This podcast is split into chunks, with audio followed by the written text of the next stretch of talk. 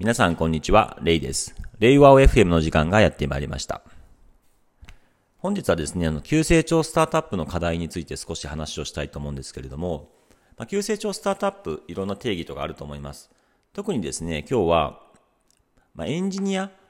組織が30名超えてくるあたりの急成長スタートアップについてのお話となります。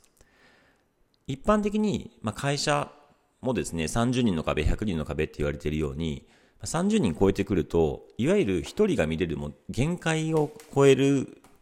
人数になっていくので、まあ、ミドルマネジメントを、えー、配置して、えーまあ、組織っていうのをなるべくこう、コミュニケーションコストをですね、下げていかないといけないというのがあります。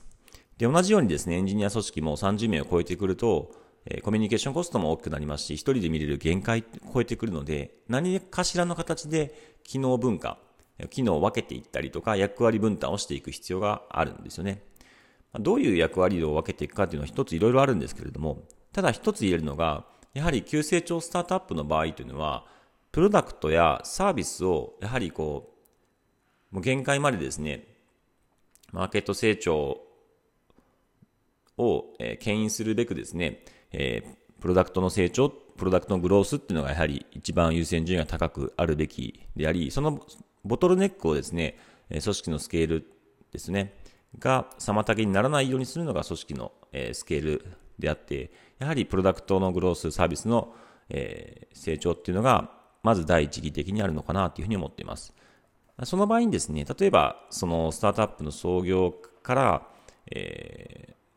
ま PMF 達成するまでの中でですね、やっぱコアな人っていうのがやっぱりプロダクトの開発によって欠かせない人がいたと思うんですよね。その人が引き続き、その30名超えても、プロダクトのコアなところに関わるっていうのであれば、えー、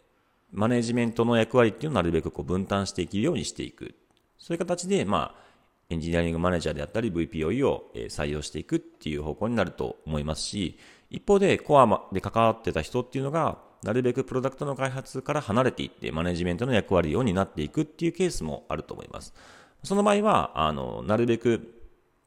コアな部分っていうところをその分業して任せられるように、例えば、えー、サービスの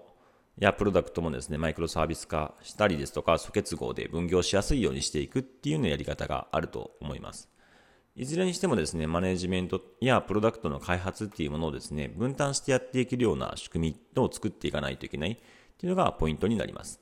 一方で厄介なのが、そういったプロダクト開発や組織っていうもののマネジメントを分業して分担してやっていかないといけないのに加えて、プロダクトがですね、こう急成長する中で、技術的負債っていうのをこう抱えてしまうケースがやっぱり多いですね。やはりまずはそのマーケットに出してビジネスのこうフィジビリティを検証したりですとか、あるいは、えー、やっぱりこう、機能をユーザーに提供していくっていう中で、どうしても技術的負債っていうのをおざなりしてきた部分っていうのがあることが多いです。なので、そういった部分もですね、解消していかないと、これ人数がどんどん増えていっても生産性が上がっていかないっていう課題が発生してしまいます。なので、そこの課題を解消するっていうところにも目を向けていかないといけない。つまりですね、めちゃくちゃこういろんなことをですね、やる必要があってですね、こう、まあ、とにかくそれを一手にですね、創業からコアなプロダクトやサービスを担ってた人っていうのがこう担うっていうのは、これまた大変なんですよね。そこで、まあ、登場する、登場するというか、あの、イメミの役割っていうのが必要とされているのかなっていうふうに思っていて、特にイメミの場合は、あの、それぞれの技術スタックに強い専門的な、えー、人をを採用していて、そこにこう専念してキャリアを形成していきたいという人が多いんですね。で、急成長スタートアップの場合は、なるべくフルスタックで、あの、どんな技術も、あの、素早く学んでいくし、まあ、技術は手段だっていう観点で、そのプロダクトを作っていくこと、ユーザーに価値を届けていくことっていうのにかなり、あの、優先順位を置いて、そこに自分の喜びを見出している人も多いと思うんですね。どちらがいいというよりは、これその思考性の違いではあると思うんですけども、イメミの場合は比較的技術思考、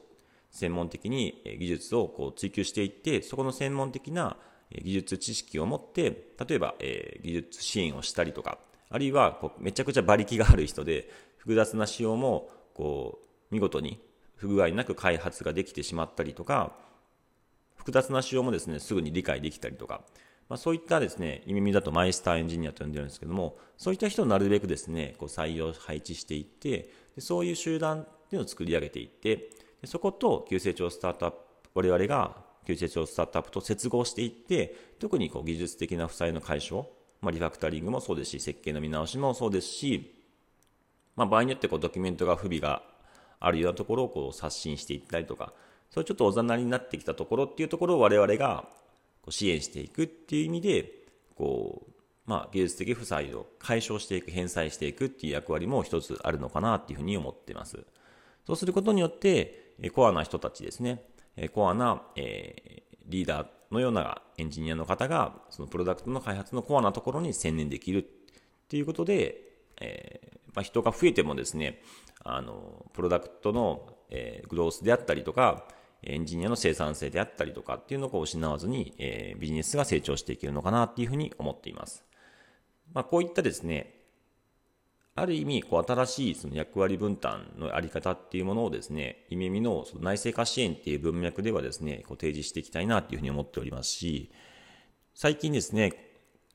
今お話ししたようなですね、単に人が足りないっていうよりは、そういった技術的な面でのですね、あの、支援っていうところをですね、希望、希望するというか相談があるような、え、急成長スタートアップからの、あの、問い合わせとか相談っていうのも増えています。なので、あの、我々もですね、そういった、え、急成長スタートアップの、え、ま、手助けというか、我々学ぶことが非常に多いんですけども、え、我々なりに支援できることっていうところにですね、え、注力していって、ま、日本のこの産業のですね、社会課題を解決していくような部分の下支えをぜひですね、していきたいなというふうに思っております。本日は急成長スタートアップが抱える課題についてでした。